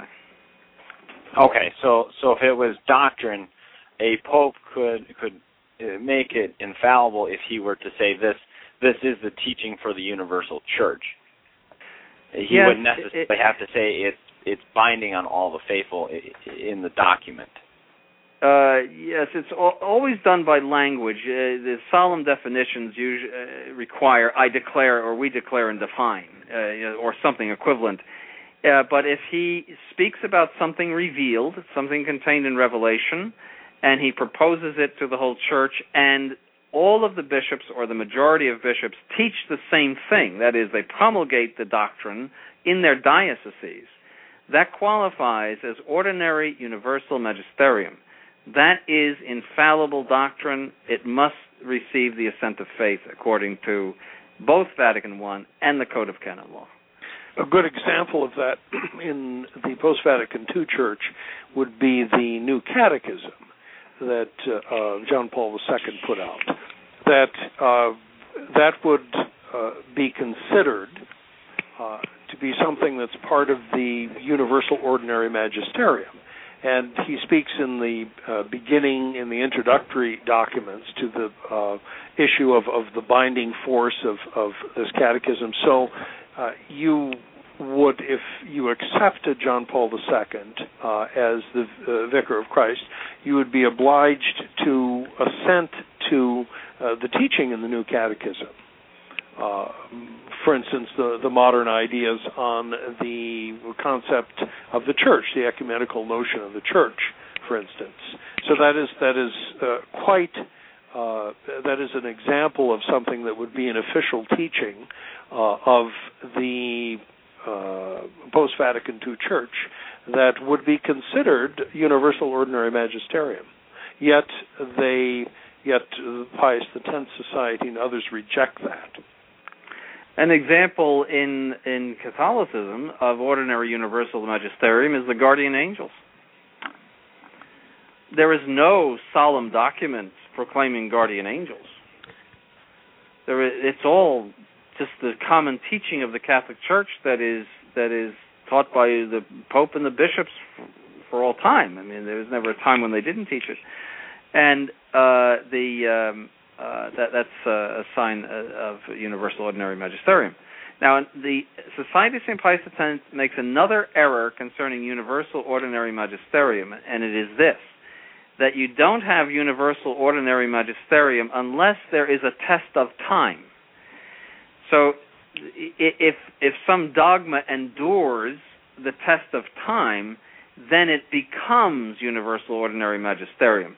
It's something like the dot to dots if you're you know if you see some image emerging when you connect the dots over time then okay you have a dogma from universal ordinary magisterium that is a false statement it cannot be supported by any of the teaching of the catholic church or by any theologian uh, there is no test of time. The only test of universal ordinary magisterium is that the Pope teach it and that the bishops teach it along with him. So the whole teaching church is teaching this doctrine. uh, and it must, of course, be contained in revelation, and it must be proposed for belief. So, for example, the Pope could say something in an encyclical that he's not proposing for belief. Uh, he's not binding. He doesn't say, you know, he, he might be speculating, or he might, uh, you know, he might be proposing in such a way that it is not for belief. So that would would not fall under universal ordinary magisterium, but that they have formulated this error that uh, that really comes, sorry to say, from Hans Kung. Hans Kung says the infallibility of the church means that you know in the end it will turn out right, but she can make a lot of mistakes along the way, and and that's uh, that's uh, the way the Society of St. Pius X promotes universal ordinary magisterium. So they say, well, you know, this is all universal ordinary magisterium, but the church can make a lot of mistakes along the way, and we just can't connect any dots here with the past, so therefore we can ignore it. One of the other features of, of that, of trying to connect it, as it were, to the past and to make that a condition, is they um, uh, take the uh, famous saying by uh, Vincent of uh, Lerins about uh, that is uh, talks about a, doctrine being believed quod semper, quod ubique, quod ab omnibus, something that was always taught everywhere by everyone, and they lay that down as a condition for universal ordinary magisterium. Uh, in other words, to say that you're not bound to uh, accept uh, some teaching unless it conforms to that uh, dictum. But actually, that's, that's a uh, that was a, a, a, trick that some theologians tried in the 19th uh, century to say that well you had to verify a uh, doctrinal pro- proposition uh, belonged to the universal ordinary magisterium that way. And if if it didn't conform, well, uh, then you were free to reject it. But the uh, theologians in the 19th century pointed out that if you have that interpretation of what St. Vincent said, that leaves everyone free to, uh, you know, seek out uh, whatever dogmas he uh, wants to believe you know, you get to decide what dogmas were accepted everywhere, always, and by everyone. So you end up with with personal judgment. Yes, and I and, would add that the true interpretation of Saint Vincent is this: that that formula, what is taught everywhere and always and so forth, is a sign of universal magisterium. Just as smoke is a sign of fire, it is not the cause of universal magisterium that, that if you see the church believing something and teaching something everywhere and always, that is a sign that it is taught by the Pope and bishops. Because otherwise, you wouldn't have that universality of belief and teaching. So that's a very right. important well, point. Mm-hmm. Well, and uh, thank you for that, Lord, and thank you, James, for the uh, the question. I, I hope uh, we we're able to answer it for you. Uh, before we do the next question, I just want to do a quick uh, show identification for anyone who's uh, just joining us. You're listening to Clerical Conversations on the Crisis on the Restoration Radio Network, and today our topic is uh, saints canonizations and John Paul II. We've got just under 20 minutes left in the show, so we probably only have time for one or two more questions. So if you have a question, uh, please call in now so that we can deal with it before the end of the show. And the number, if, if you have such a question, is 949 272 9417. Again, that's nine four nine two seven two nine four one seven. So we have uh, another question from a caller who wasn't able to stay on hold, and uh, he was asking uh, the, the JP John Paul II has referred to quote saints unquote in non-Catholic religions. Uh, can uh, you, uh, my Lord or Father, explain this impossibility to those who may take John Paul II at his word? Well, that's obviously impossible because they fail the first test of professing the Catholic faith. you know, Uh, the a saint is someone who must first profess the Catholic faith. He must live, lead a life of extraordinary virtue and heroic virtue, and he is held up as a, an intercessor to God uh, in heaven uh, for us. Uh, they fail on all of those counts. Uh, you know, in principle, uh, the someone who is outside the faith uh, is is considered to have lost his soul. And I say in principle because yes, it is possible that they be justified interiorly by various acts of justification, which I won't go into here. But in principle, to to adhere to a false religion means that you are excluded from from heaven. Uh, it's only uh, if you fulfill certain, you know, a whole bunch of conditions and if a whole various things take place that a person outside the Catholic faith could achieve justification and with yet more conditions could achieve salvation. Uh, that that's a very very exceptional thing. So you know the but to to profess a false religion puts you outside the box right away. I mean it's just ridiculous. But we we go back to that modernism. You see, the these are not false religions for John Paul II. These are these are uh, ways of adhering as spheres, as he says, spheres of adhering to the church. Uh, that's a quote from Vatican II.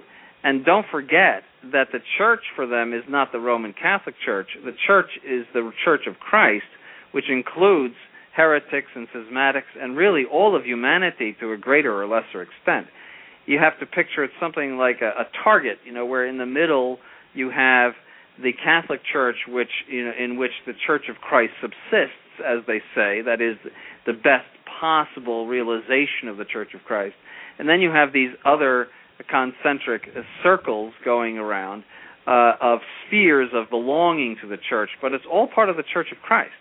And so the Roman Catholic Church is not exclusively identified with the Church of Christ in the modernist system. So saints in the in the for in non-Catholic religion, sure, why not? You know, they are means of salvation.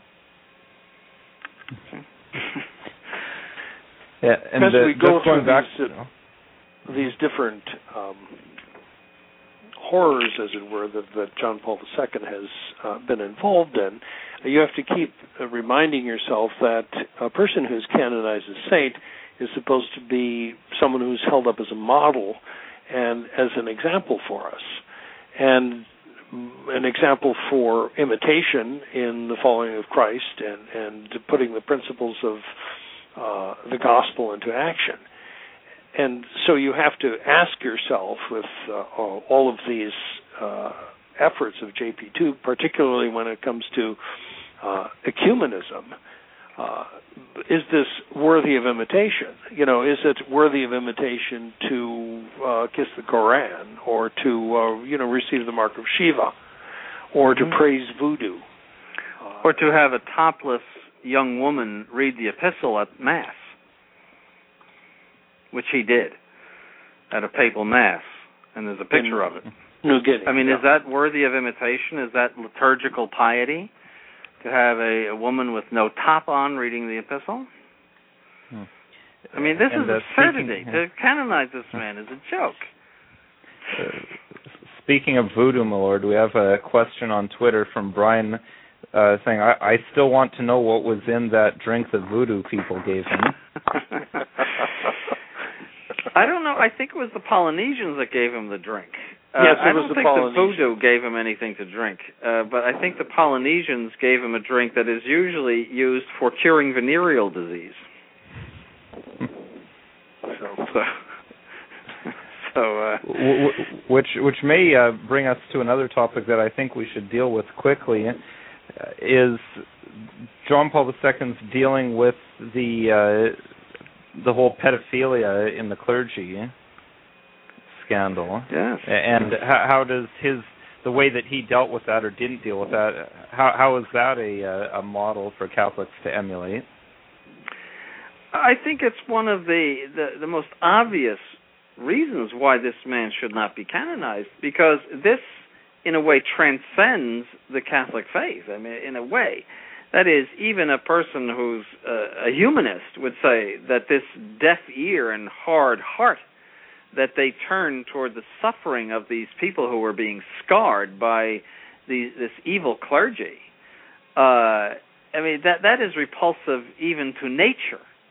That someone would not be alert to those things and would not solve those problems. Uh, yet, uh, you know, despite many complaints that were going to Rome, and I, I know that for a fact uh, that that in the 1980s things were being said to the Roman authorities about this, uh, nothing was done. And you know, we see what has happened that that this was, you know, very widespread, and and that there were many many victims that that have to live with this for the rest of their lives. That alone would exclude him from sanctity. Uh, that alone uh, is something that was reprehensible, and, and I mean, how cold, how cold to to not listen to the complaints of those who are are are suffering this way, and and to just busy himself with running around being a pop star. Uh, well, uh, he made a statement at the end of his life, you know, to sort of do a mea culpa. You know, this I haven't been as strict as I should. you know, hmm. you know, I could see Captain Smith saying the same thing as, as he's gurgling in in the, the Titanic. You know, I I should have paid attention to those telegrams, and, hmm. and you know, it, it's just it makes you laugh. And this was supposed to be a type of public confession and, and a mea culpa that absolved him of this deluge uh, of moral turpitude that Mhm. that uh, was present and and uh, from which everyone now suffers. I mean, we are the only priests that wear Roman collars. Everybody else is in shorts and sweatshirts. And all the the perpetrators and, and the the Novus Ordo clergy, for the most part, unless they're very conservative, are in shorts and sweatshirts. Uh, and so people look at us, they see the Roman collar, and and we we you know they they're you know what they're thinking. I mean, it's a terrible thing. Uh, The Catholic priest has become a scoundrel in in, in the view of the world because of the negligence of this man and his cold-heartedness toward the suffering uh, of young people. Well, we have uh, one more call, uh, and I, I think this is an important one. And this is going to be our our last call because we're getting right close to the end of the show. But we have uh, Benjamin from uh, Massachusetts is calling with a, a question about uh, John Paul II's uh, apparent piety. Brian Benjamin, thanks for calling. Please go ahead with your question. Thank you, gentlemen. Um, hello, all. I, I do not hold the sedevacantist position myself, um, but I, I thought I'd address this question. Uh, I apologize, I didn't hear much of the earlier uh, uh, passage of the show. I will be listening later. You may have addressed this, addressed this already in part, but I'd like to know um, what are we to make, even uh, admitting into evidence the seeming um, negligence on the part of John Paul II to rein in or reel in um, some of the abuses um, perpetrated by those under him, um, maybe his negligence in in communicating faith and morals in our time for his own part. What are we to make, despite all that, um, apparent apparent um, personal piety, uh, as demonstrated by what we've been what we've been presented as his deep prayer life and his his daily ritual of of rosary recitation and, and or is it just showmanship? Is it not to be taken into account? Um, is it just a mark of a charlatan? Uh, how would no, you interpret I, that? I, I think that that is an effect of his Polish background. Poland is a very pious place, and I think he was. Uh, I was just in Krakow where he was the bishop, and uh, it, it's to this day very pious. I mean, even despite the Novus Ordo, there, there's a lot of piety in the Polish people. I think that was just a hangover. You know, his devotion to the Virgin Mary, uh, and, and it was totally separated from his theology. I think it was an emotional, uh, sentimental thing, and his devotion to the rosary. But I mean, that doesn't make him a saint. I mean, that he had a, a let's say a, a regular life of prayer and that he said the rosary every day doesn't make you a saint. There are plenty of saintly nuns and brothers and priests who have been saying the rosaries every day. I mean, it says saintly in the sense that, that they're good people and good religious. That doesn't mean they're saints. And mm-hmm. and piety, you know, there's, there's no such thing as salvation by faith alone, and there's no such thing as salvation by piety alone either. Is that that piety alone doesn't get you to heaven uh, and a lot of people like to substitute piety uh, for true obedience to the commandments and true faith. Uh, fear, uh, thinking that you know if if I do all this, I will overcome any other faults that I have, and and that's just not true. You know, it, it's almost like buying your way into heaven. The way to heaven is obedience to the commandments, and piety is part of that. But if you detach piety from the faith and uh, your duties as Roman Pontiff, if you have sinned gravely in those things, uh, you uh, you know all the piety in the world isn't going to work for you. Uh, so you know, but uh, you know, John the Twenty Third had a piety too. He was a thoroughgoing modernist, but he had, if you read Journal of a Soul and uh, you know he has this this uh, the, the uh, certain favorite Italian saints uh, from uh, from Bergamo and all. I mean, he cultivates them, and but I mean, you read other things that he said and did; they're appalling. So I, I just think it's a departmentalized or compartmentalized aspect of his life. Uh, I really don't think it, it that it saves him, so to speak. Mm-hmm. So piety um, overly um, conjoined with sentimentality is is no real piety. Correct, and if it is not accompanied by faith and obedience to the commandments, there's something wrong with it. Actually, it is, right. uh, is you know the, the spiritual authors say it's a spirit of the devil. If you are and neglect uh, if you are in mortal sin objectively or, or you know if you're leading a life of mortal sin but you put on all of these acts of piety they call that the spirit of the devil is that that mm-hmm. you're you're in some way uh manifesting you know a, a false adherence to God in order to be seen as holy but now, you know, is it True piety will have the effect of making you virtuous, and it did not have the effect of making him virtuous.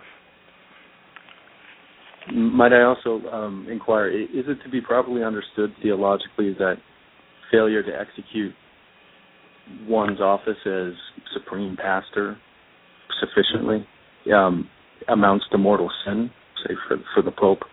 Absolutely, it does. Yeah, it's yeah. you're talking there about the uh, duties of your state of life, and sure. you have the most onerous um, duty in the world, which is to be the successor of Peter and to shepherd souls. And b- by being lacking uh, in that, you are not uh, fulfilling the duties of your state of life in a, a gravely evil way. That's why St. Pius X wept when he was elected. Right. That's because he understood the, the duties of state and life in the papacy. Mm-hmm. Well, well, thank you for addressing my questions, gentlemen. And uh, thank you for calling, Benjamin. And uh, just yep. uh, to let our listeners know, we've got about two and a half minutes left on the live stream. So if you're listening live, it'll cut out, but we will keep recording uh, for the last little bit of the show. Uh, so when you download the uh, MP3 podcast, which will be available about five ten minutes after the show ends, uh, you'll be able to catch whatever you miss at the very end.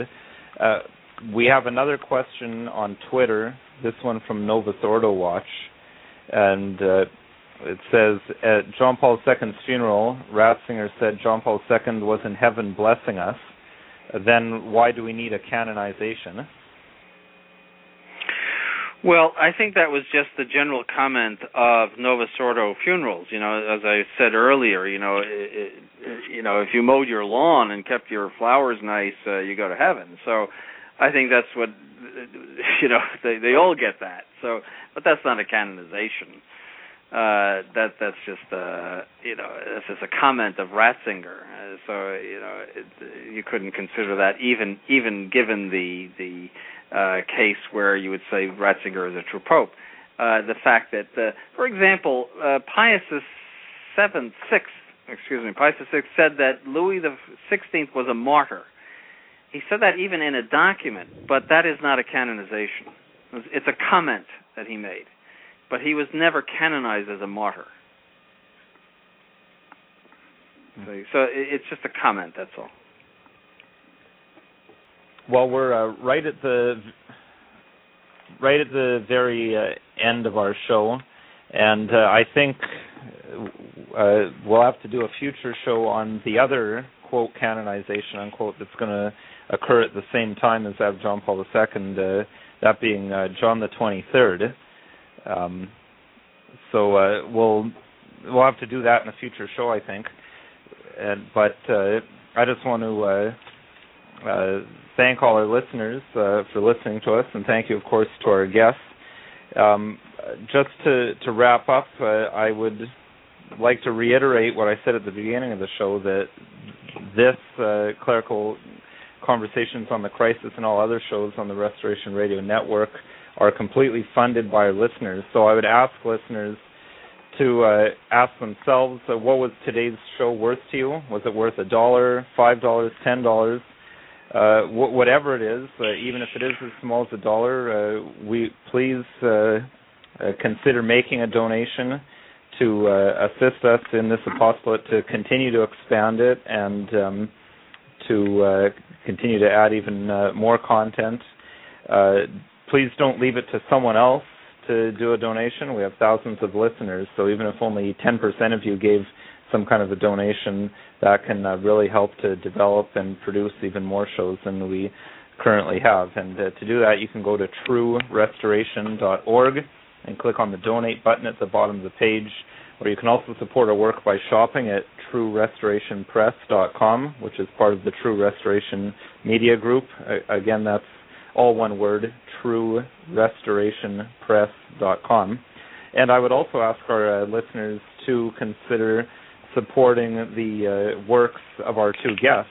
Um, Bishop uh, Sanborn, as I mentioned, is the rector of Most Holy Trinity Seminary, carrying on extremely important work there, forming uh, fully Catholic priests, which are uh, such a, a, rarity today and uh, are very necessary for uh, Catholics to try to attain their salvation through the teaching, sanctification, and uh, ruling that those priests can offer us. So you can support uh, His Lordship's work by sending a check to Most Holy Trinity Seminary, located at 100 Spring Lake Highway in Brooksville, Florida. It's 1,000. The uh, oh, sorry, 1,000 Spring Lake Highway, Brooksville, Florida.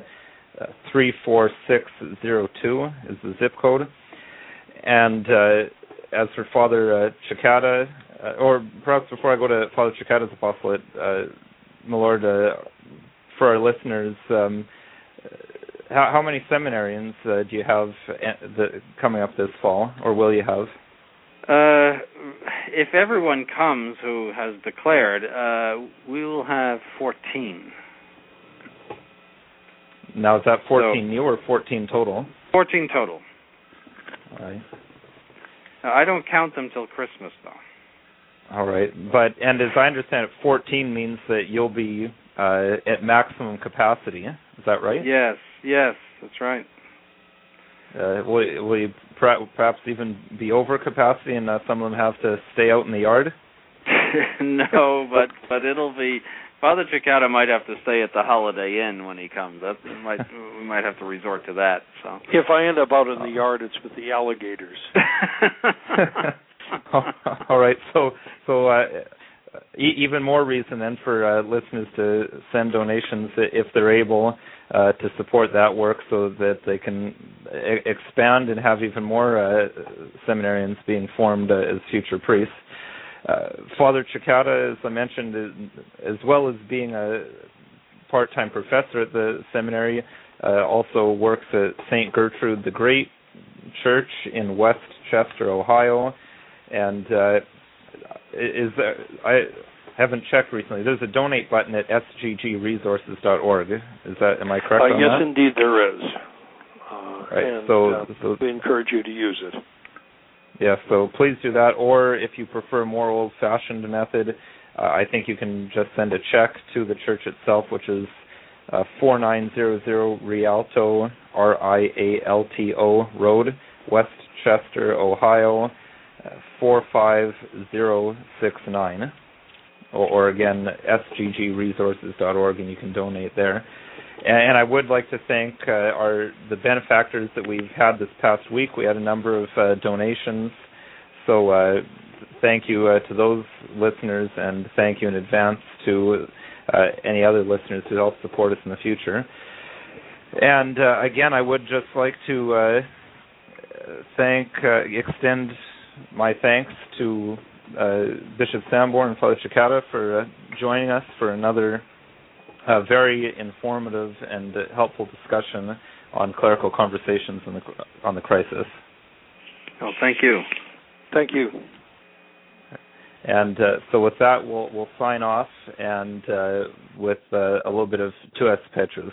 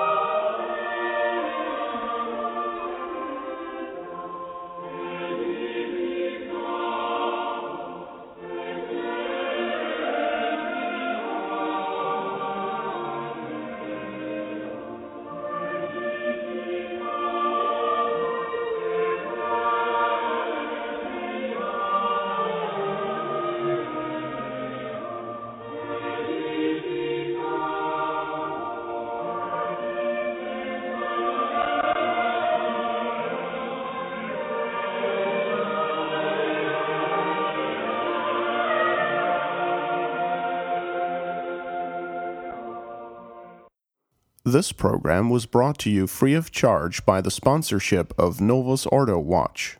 See for yourself that the Church of the Second Vatican Council is not, in fact, the Catholic Church of the ages. Go to novusordowatch.org.